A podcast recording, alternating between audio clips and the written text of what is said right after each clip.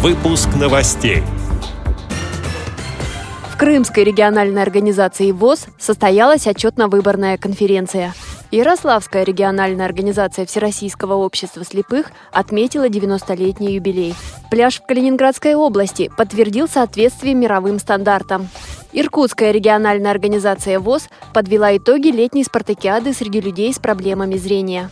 Далее об этом подробнее в студии Анастасии Худякова. Здравствуйте! В Крымской региональной организации ВОЗ состоялась отчетно-выборная конференция. В ней участвовали 28 делегатов из 34 избранных. По итогам голосования ее председателем избран Владимир Павленко.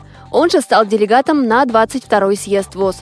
Председателем контрольно-ревизионной комиссии избрана Лидия Лозовая. Среди гостей конференции был вице-президент Всероссийского общества слепых Владимир Сипкин. Я оцениваю ее, знаете, определенным переходным периодом, потому что реально, ну, мягко говоря, было очень много законодательных актов, да, которые были новостью и для организации. Но вы сами, наверное, видите, что наладилось то неплохое взаимодействие с центральным правлением.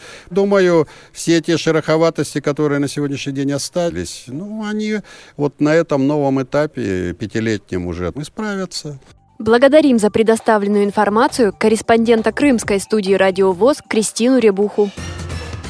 Ярославская региональная организация ВОЗ отметила 90-летний юбилей. Участники этого знаменательного события собрались на прогулочном теплоходе «Москва». Для гостей провели экскурсию, на которой рассказали об истории Ярославской области, а также подробно остановились на главных этапах исторического пути региональной организации ВОЗ.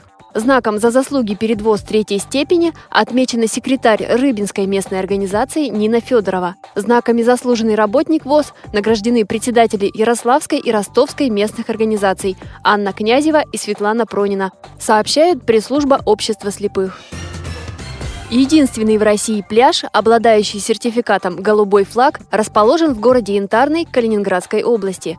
Он был поднят над пляжем 18 июня. Это международная награда, которая ежегодно вручается с 1987 года пляжам и причалам. Сертификат «Голубой флаг» подтверждает соответствие мировым стандартам чистоты воды, пляжной линии и благоустройства территории.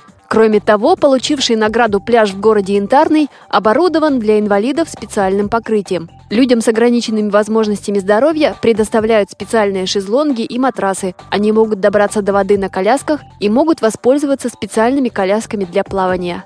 По данным администрации Янтарного, после подъема флага пляж переживает наплыв посетителей, сообщает информационное агентство ТАСС.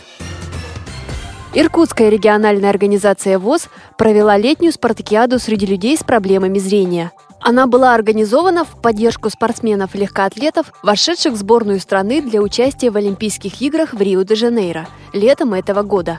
В многоборье участвовали многократные чемпионы мира, Европы и России по легкой атлетике, инвалиды по зрению Елена Фролова и Анастасия Боброва. Вместе с ними бегали стометровку, прыгали в длину, отжимались, приседали инвалиды по зрению разного возраста. Судил соревнования двукратный паралимпийский чемпион, почетный гражданин Иркутской области Сергей Ходаков. С этими и другими новостями вы можете познакомиться на сайте Радио ВОЗ. Мы будем рады рассказать о событиях в вашем регионе. Пишите нам по адресу новости собака ру. А я желаю вам всего доброго и до встречи.